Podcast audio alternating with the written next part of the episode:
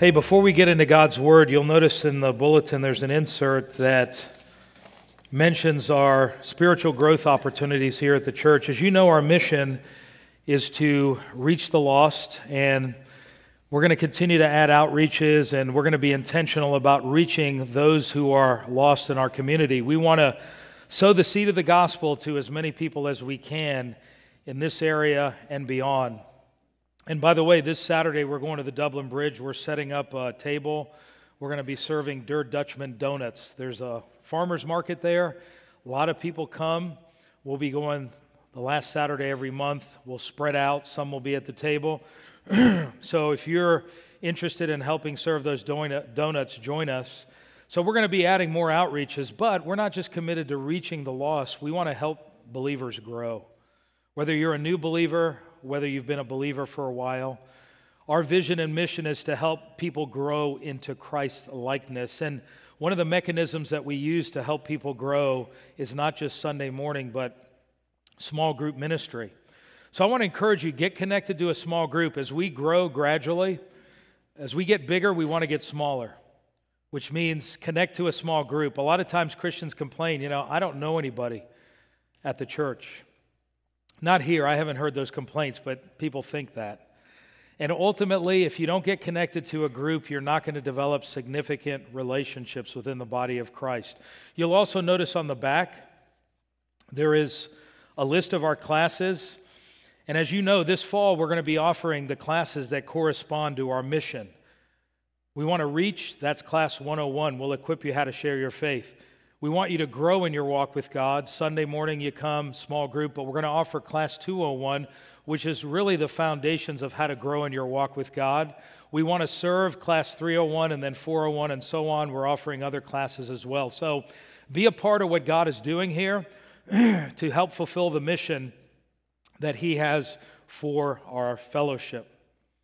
You know, this week I was perusing the internet and I saw an article that caught my attention because it had the name God in it. And it was a music group. I didn't listen to them. I guess they stem back from the 80s. The Red Hot Chili Peppers. Anybody ever heard of this group before or listened to them? Uh, not sure about them, but they have a, a guitarist. His name is nickname is Flea, F L E A, Flea. And um, he mentioned something about God in the article, and I wanted to read it to you because I thought it tied into the message this morning. He says this I'm a praying guy. I pray in the morning when I get up, when I go to bed, when I eat. and when do and when I do an interview. I'll just stop for a second like let me get out of the way and let go of everything. I'm not religious in any way, but I kind of believe in God and I try to live a life that honors my idea of what God is, like a divine energy. End quote. You know, many people today believe in God. Many people will affirm God, but it's not necessarily the God of the Bible. They have faith, but they're really not true believers. And you may ask the question this morning how do I know if I'm a true believer? There's two ways to know this. Number one, have you personally trusted in the death and resurrection of Jesus Christ for your salvation? You don't just believe the facts, but you have personally placed your faith in Jesus Christ. And then, second question you need to ask yourself is do you see fruit or do you see evidence in your life that you're a believer? Again, the Bible talks about character fruit, conduct fruit. It talks about action fruit, attitude fruit. Fruit in the Bible is results. And so the Bible makes it very clear that we are to produce fruit in our life to demonstrate that we are genuine believers. So I invite you to turn to James chapter 2 because that is the theme of James chapter 2 that true faith produces good works. We are going through the book of James verse by verse and we find ourselves in chapter 2 verses 14 through 26. And the title of this message is Saving Faith Produces Good Works. Now, James makes this very clear. He doesn't say that works save us, but that works give evidence that we are saved. And listen, James is not teaching this doctrine in isolation. If you look at the rest of the New Testament, you will find this concept that a true believer not only trust in Jesus Christ as their Lord and Savior, but they produce fruit or they perform good works.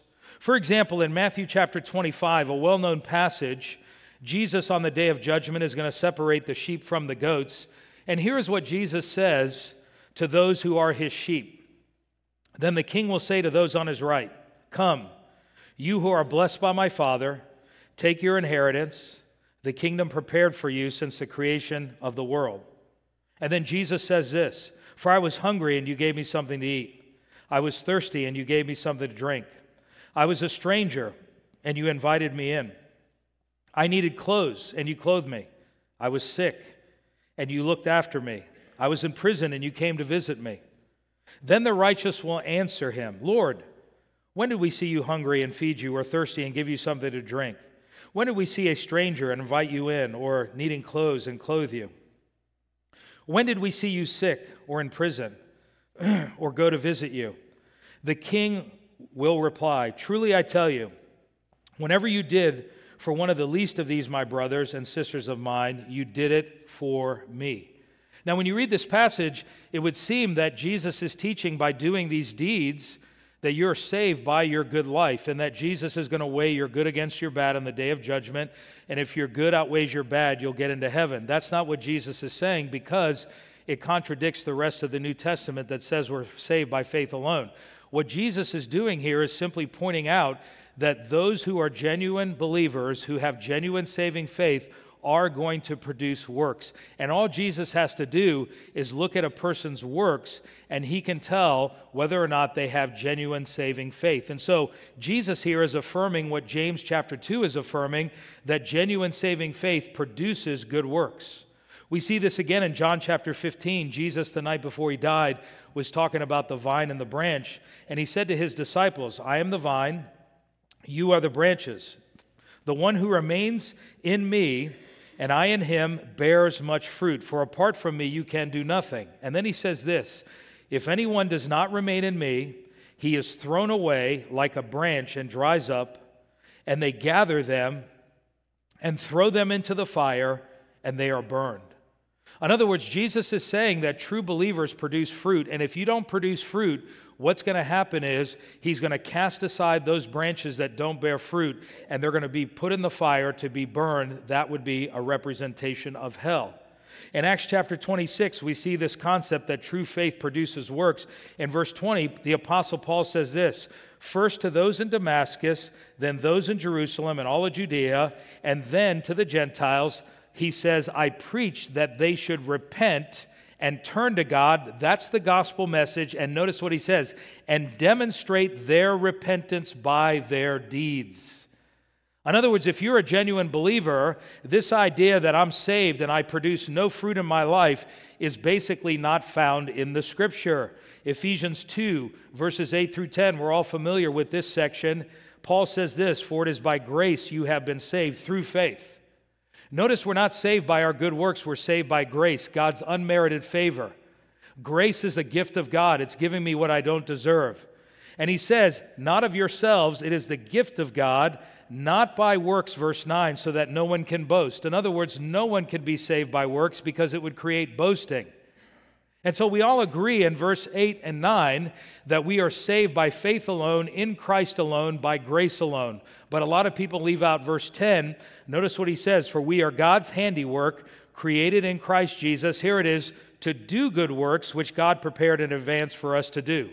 We're not saved by good works, but we're saved unto good works. Verses 8 and 9, we're saved by grace through faith. Verse 10 says that a true believer produces good works in their life. Finally, one other passage that reaffirms what James chapter 2 teaches is Titus chapter 1 verse 16. Notice what Paul says about the Cretan people on that island. They claim to know God, here it is, but by their actions they deny him. They claim to know God. They're religious. You have people in your life, in your sphere of influence, that claim to know God, but you know what? They deny God by their actions. And then Paul says they are detestable, disobedient, and unfit for doing anything good. Now, I simply read these verses to show you that what James chapter 2 is teaching, that true faith produces works, is not taught in isolation. It's not taught just in the book of James. We see throughout the New Testament this reoccurring theme that genuine saving faith will produce fruit in a person's life. So, in other words, if you don't see fruit in your life, you have to question whether or not you are really saved. Now, you may ask the question is it possible for a true Christian to be saved and produce fruit, but to backslide in their life? And the answer is yes. We see this with King David, we see it with King Solomon. We see it with the Corinthian Christians. Do you remember in 1 Corinthians chapter 1 verse 1 Paul opens up that epistle and calls the Corinthians saints. They have been set apart by God for the purposes of God. He calls them saints, but then in chapter 3 of 1 Corinthians, he chides them because they were not growing the way that they should have grown. He says, Brothers and sisters, I could not address you as people who live by the Spirit, but as people who are still worldly, mere infants in Christ. He says, Look, when I came into Corinth in Acts chapter 18 and I gave you the gospel, you got saved, you were infants in Christ. And he says in verse 2, I gave you milk, not solid food. What do you give infants in Christ? You give them milk, you give them pablum. But then notice the indictment that he presents on them. He says, Indeed, you are still not ready. In other words, you're still not growing. There was a point in time where I led you to Christ and you were infants in Christ. I gave you milk and that was fine. But he says, now that time has transpired, you're still infants in Christ. You're still drinking spiritual pablum. You're still wearing spiritual diapers. You're not growing. You are manifesting carnality. He says, you are still worldly in verse 3, he says, For since there is jealousy and quarreling among you, are you not worldly? You're acting like the world with this fighting. I follow Paul, I follow Apollos. He says, You're acting like the non believer, mere humans. For when one says in verse 4, I follow Paul, another, I follow Apollos, are you not mere human beings? You're acting like the pagan non believer. So the Corinthians obviously were not bearing good fruit, they were not growing in their walk with God. And so, yes, it is possible for a true Christian to get saved, bear fruit, and to have seasons of barrenness, to not be growing like they should. But make no mistake about it, all genuine believers will produce some fruit. If you don't see any fruit in a person's life, you have to question the root. You say, well, Mike, how do I know if they're really saved? If they're in a backslidden state, how do I know someone's really saved? As opposed to whether or not they're a false believer? And the answer is we don't always know. Do you remember in the parables of the kingdom of Matthew 13, what did Jesus say? He says the wheat and the tares are going to grow up together. And listen, the wheat and the tares look just alike, but what's going to happen on the day of judgment is Jesus is going to separate the wheat from the tares, the tares being the non believer. And so we don't always know. We're not always going to be able to differentiate between a true believer and a false believer. That's why 2 Timothy chapter 2, great verse says this. Nevertheless, God's solid foundation stands firm, sealed with this inscription The Lord knows those who are his. And everyone who confesses the name of the Lord must turn away from wickedness. See, God knows those who are his. And listen, there are people that may look like they're believers. They may even say that they're believers. They've made a profession of faith. But we're going to be surprised on the day of judgment that some of them are not going to get into heaven. Jesus is going to say, Depart from me, I never knew you. Look at Judas. Judas played the role. Judas ostensibly appeared to be a believer, but at the end, Jesus called him a son of perdition. And that was scary because Jesus, I mean, Judas rather, looked like he was saved, as it were.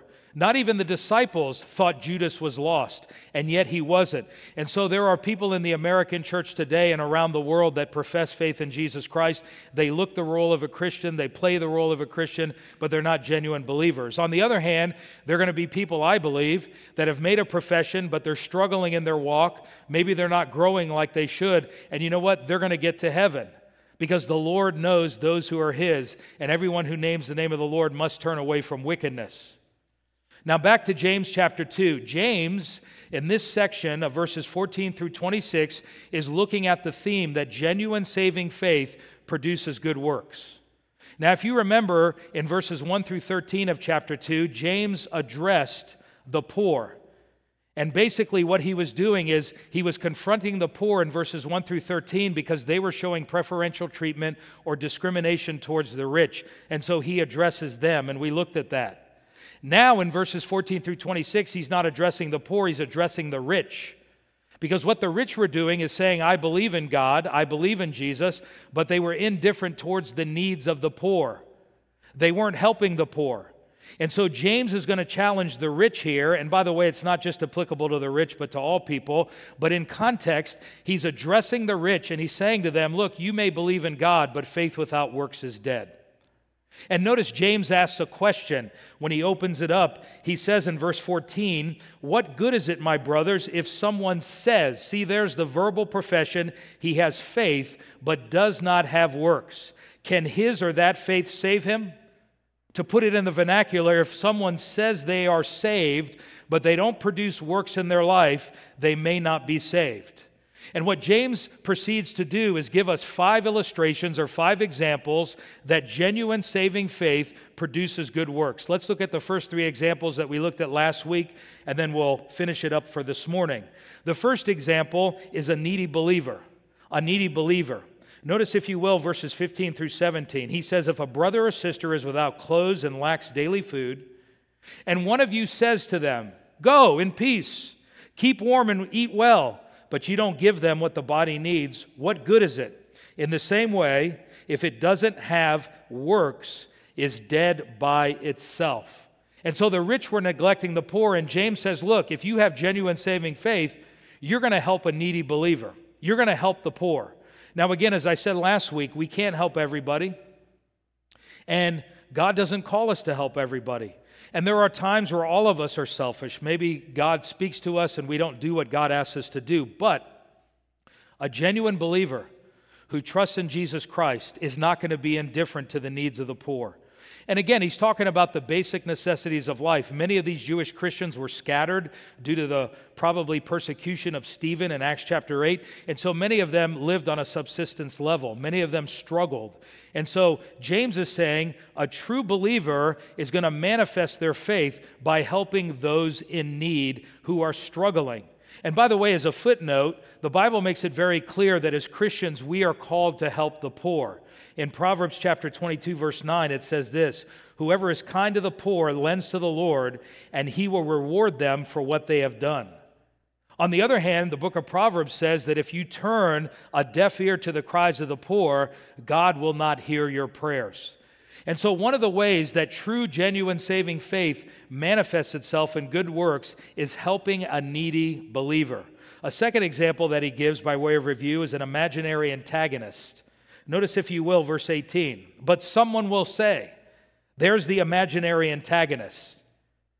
And here is what this antagonist says to James James, you have faith, and I have works.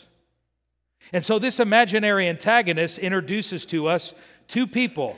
You have faith people and works people.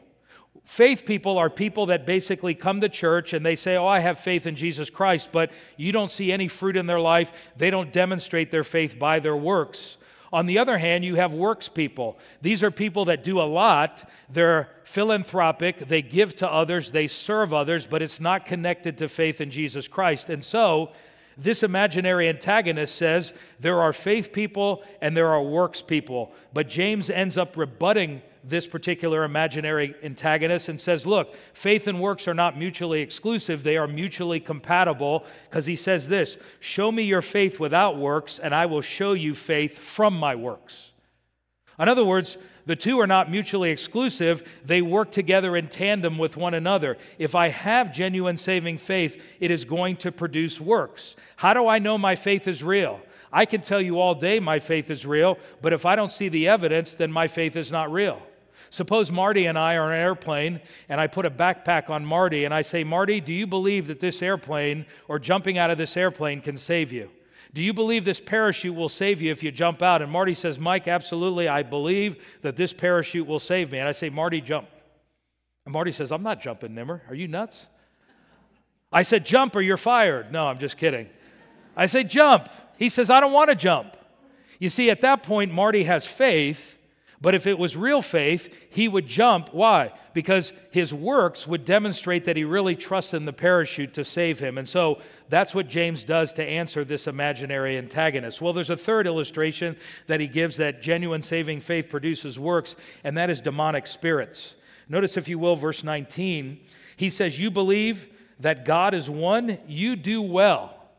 Now, these rich Jewish Christians, they believed in the Shema, Deuteronomy 6, Hear, O Israel, the Lord our God, the Lord is one.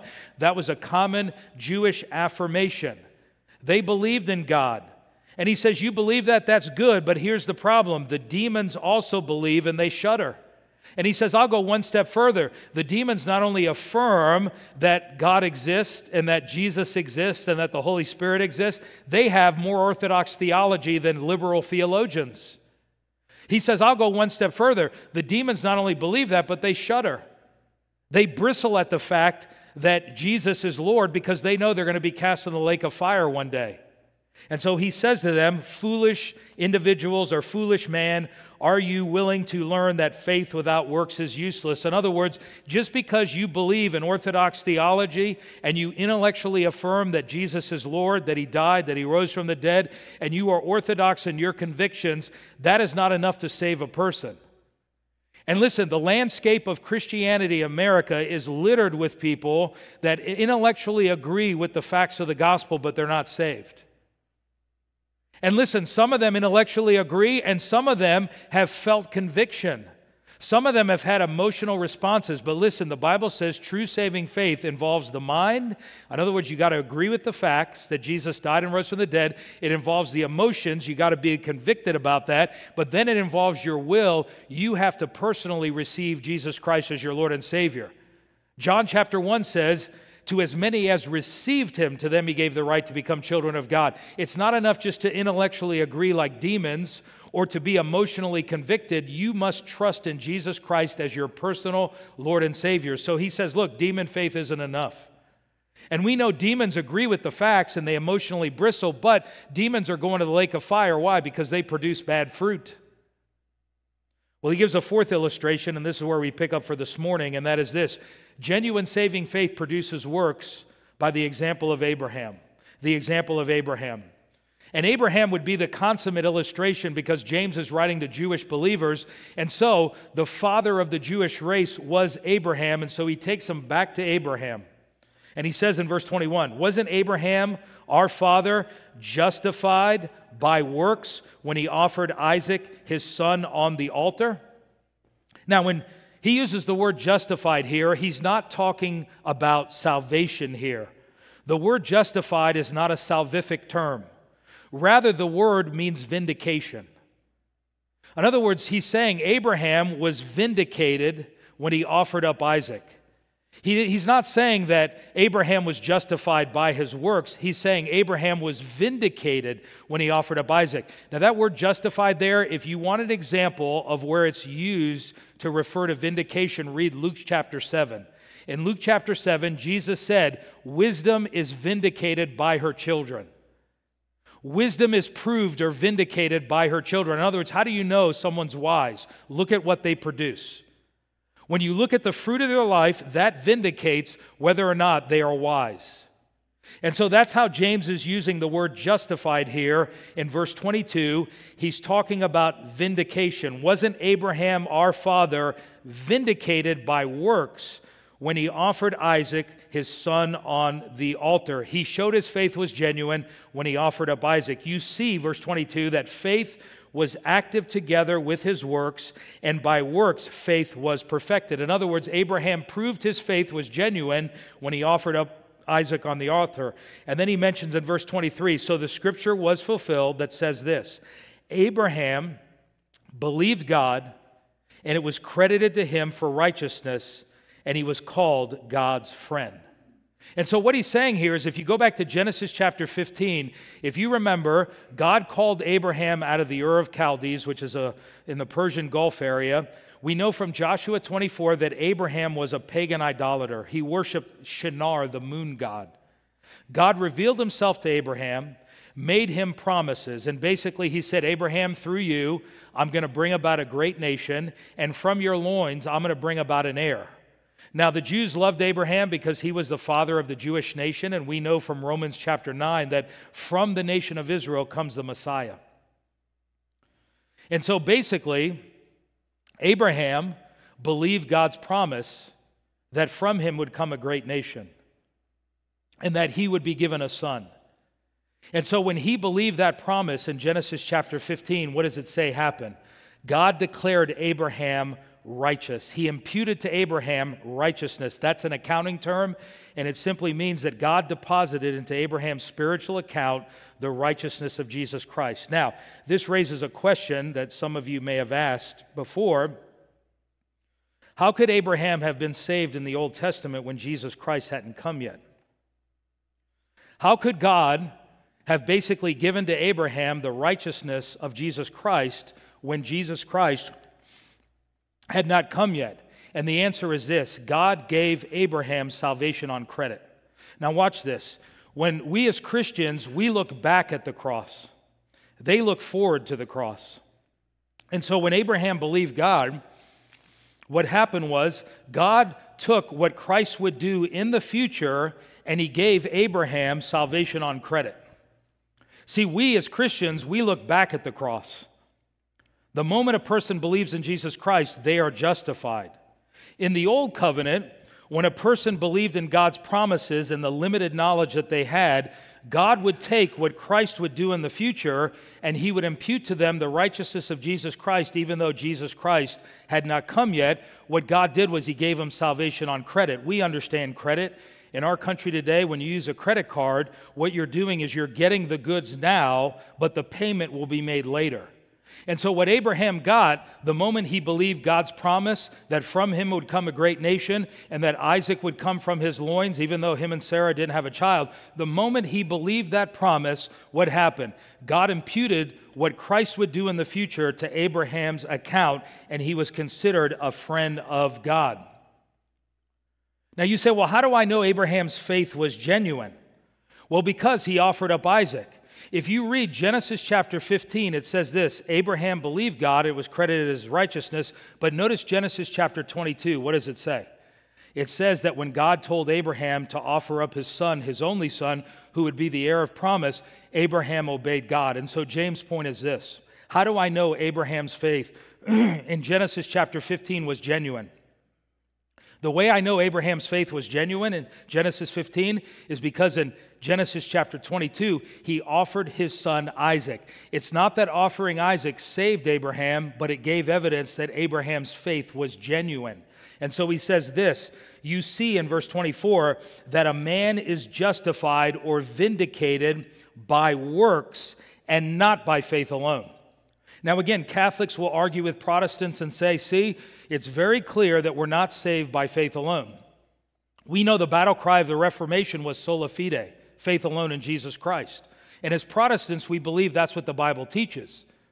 So you say, well, wait a minute, it says here we're not saved by faith alone. Again, how you harmonize this is the fact that what James is saying is genuine saving faith produces good works. How do we know that Abraham's faith was genuine in chapter 15? He offered up Isaac on the altar. In fact, Marty Luther, or I should say Martin Luther, remember what Martin Luther said? He said, We are saved by faith alone, watch this, but it is not the faith that is alone because they accused Martin Luther of teaching work salvation. And he said, No, it is faith alone, Ephesians 2 8 and 9, that saves us, but it is not the faith that is alone. And so Abraham becomes another illustration that genuine saving faith produces good works. It produces a life of obedience. Now, you know people, and I know people that claim to have faith, but they're not living in a lifestyle of obedience. The question is, are they saved? And the question is, I don't know, or the answer is, I don't know. Sometimes we don't know. As I said, the Lord knows those who are His, and everyone who names the name of the Lord must turn away from wickedness. So the question is, well, how do I know if they're saved or not? Sometimes you're not going to know. And what God wants us to do in love is maybe encourage that person or challenge that person to say this I know you claim to be a believer, but where's the evidence in your life? Some of you have children who have reached the age of accountability. and they've made a profession of faith in Jesus Christ, but they're not living for the Lord. You may have a parent that is in that condition. You may have a coworker who says they're Christians, but they're not walking with God at all. And so, what should you do? Well, pray for them, but also when you get opportunity in a spirit of love, you want to challenge them and say, hey, the Bible says that a true believer is going to produce a life of obedience. You don't tell them they're not saved because that's not your place to judge them. But listen, you don't tell them that they are saved because you could be giving false assurance to that person. What you do is you encourage themselves to do what 2 Corinthians chapter 13 says, examine themselves to see if they're in the faith. One of my good friends that got saved when I pastored in New Jersey is a guy named Steve Woody. You'll notice his picture on the screen. That's me and him. We were doing a homeless outreach in Philadelphia, Love Park. And Steve Woody, his wife there up on the screen, came to me one Sunday. He didn't go to church with her. He wasn't a believer. She was one. She came out of the Catholic Church. And she said, My husband isn't saved. And so we prayed for him. And I said, I'll tell you what, I'll take Steve out for some wings. So we went out to Wings and we talked. He wasn't hostile to Christianity, but just wasn't a believer. And then he was going to get his oil changed in his car. And unbeknown to him, he ended up going to a Christian establishment, one of those Jiffy Lube places. And the guy that owned it was a committed believer. And on the front counter, he had put in gospel tracts there. And Steve Woody picked it up, he read it, and led himself to Christ. And he started coming to church. And I'll tell you what, he had a miraculous transformation. He had genuine faith in Christ. How do I know? Because listen, his life was transformed, the fruit that he produced. In fact, he wanted to be baptized so bad, he filled up his bathtub with water and he baptized himself. And he says, Nimmer, is that all right? I said, I guess so. but we had Bible studies at his house. And listen, you could see the growth in his life. He was sharing his faith with other people. You see, James says that genuine saving faith produces works. Look at Abraham. Abraham believed God's promise in Genesis 15. How do we know that Abraham's faith was genuine? James says, look what he did in Genesis chapter 22. He offered up Isaac. Now, Isaac alone wasn't necessarily the proof, the absolute proof, because listen, it's more than one act of obedience. But Isaac represents Abraham's life of obedience, even though, listen, Abraham struggled. Abraham had lapses of faith, and that's encouraging to us. We may show that we're saved by the fruit that we produce, but listen, we're all going to struggle with producing good fruit at times. Well, there's one other example that he gives, and this is our fifth one that shows us that genuine faith produces works, and that is Rahab. He goes from a Jew, Abraham, now to a Gentile. And this could have been potentially offensive to the Jews because they hated Gentiles. They believed that they were fodder for the fire. They hated Gentiles, let alone a woman who was a prostitute. Notice what he says in verse 25. And in the same way, wasn't Rahab the prostitute also justified or vindicated by works when she received the messengers and sent them out by a different route. Now, listen, we know that Rahab was a pagan non believer. She lived in the city of Jericho, and she was not only an innkeeper, she was a prostitute, which, by the way, shows us that God has a heart for the dregs of society. God has a heart for the outcast. God has a heart for the prostitute, the homosexual, the pedophile. God has a heart for the drunkard. God has a heart for those who have been divorced five, six times. Listen, I don't care where a person is, God's grace always is greater than that person's sin. And we must never forget that. God saved Rahab. Rahab was in the genealogy of Jesus Christ. She married a Jew and eventually entered the genealogy of Christ, which shows us the grace of God. But James says she's an example that true faith produces works. Why? Because at some point, Rahab came to believe in the God of Israel. Israel was conquering nations. She had heard that God took Israel out of Egypt and was conquering other nations, and she was scared spitless. And you know what? She believed in God. How do we know that Rahab's faith was genuine? Because when Israel sent the spies into the city of Jericho, what did she do when the authorities were after those spies? It says that she hid the spies and then she sent them another route. And so her faith was demonstrated not by her walking an aisle, going to a Billy Graham crusade, or raising your hand at VBS. None of those things are wrong in and of themselves. But listen, ultimately, Rahab demonstrated her faith in the fact that she hid the spies, because true saving faith will produce fruit. Now, what do we learn from these two illustrations of Abraham and Rahab, a Jew and a Gentile? There is one way of salvation in the Old Testament and New. There are some Christians today that would say, well, in the Old Testament, you're saved by works. In the New Testament, New Covenant, you're saved by faith in Christ. Nothing could be further from the truth. Woven throughout the fabric of Scripture is this one principle the just shall live by faith, Habakkuk chapter 2. We are saved by faith in the Old Testament, we are saved by faith in the New Testament. There are no two ways of salvation, and we see this through Abraham and Rahab. They are both genuine believers. And so, what have we learned this morning? Genuine saving faith produces works, and James gives us five lines of evidence, five examples. First of all, a needy believer.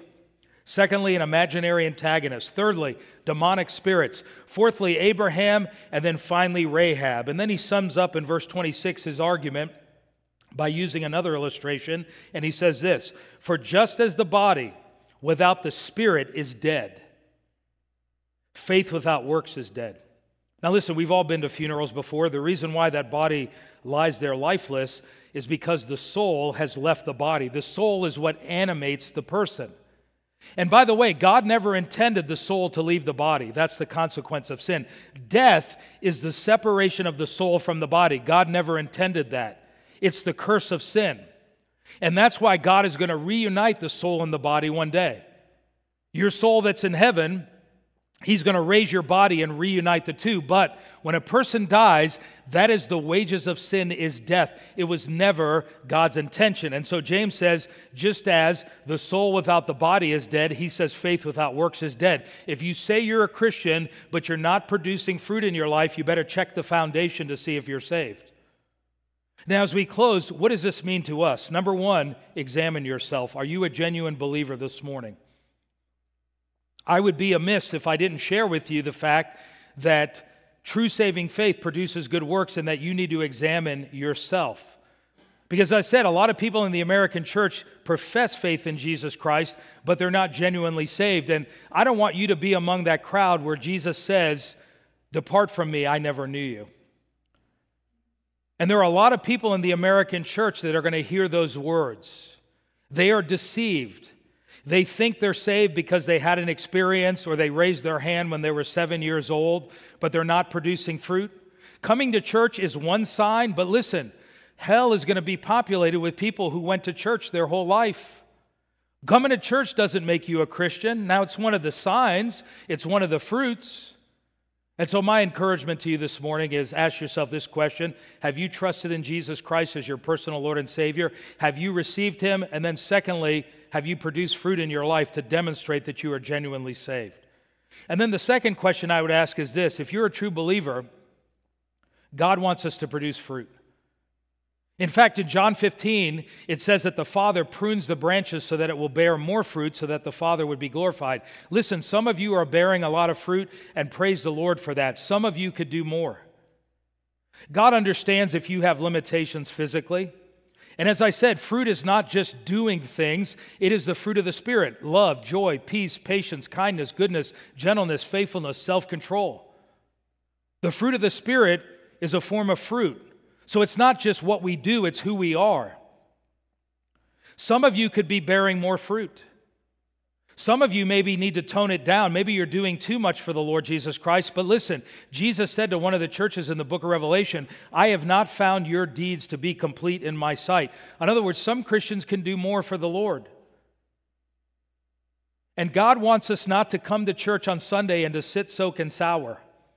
He's not calling us to just be Sunday Christians only. He wants us to get involved if we're physically able because we all have gifts, we all have talents, we all have a unique niche within the body of Christ. And so, if you're here, maybe you have genuine faith and you have fruit to back up that faith, but listen, how much fruit are you bearing?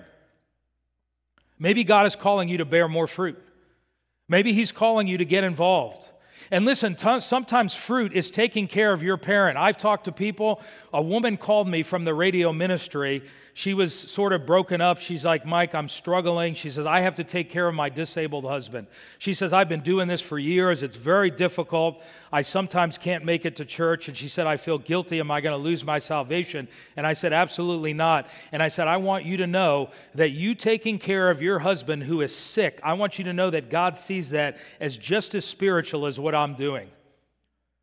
God doesn't, God sees those things because He knows our circumstance and our situation. Let's pray. Father, I thank you this morning for your word to us. I thank you, Lord, for reminding us that genuine saving faith produces works.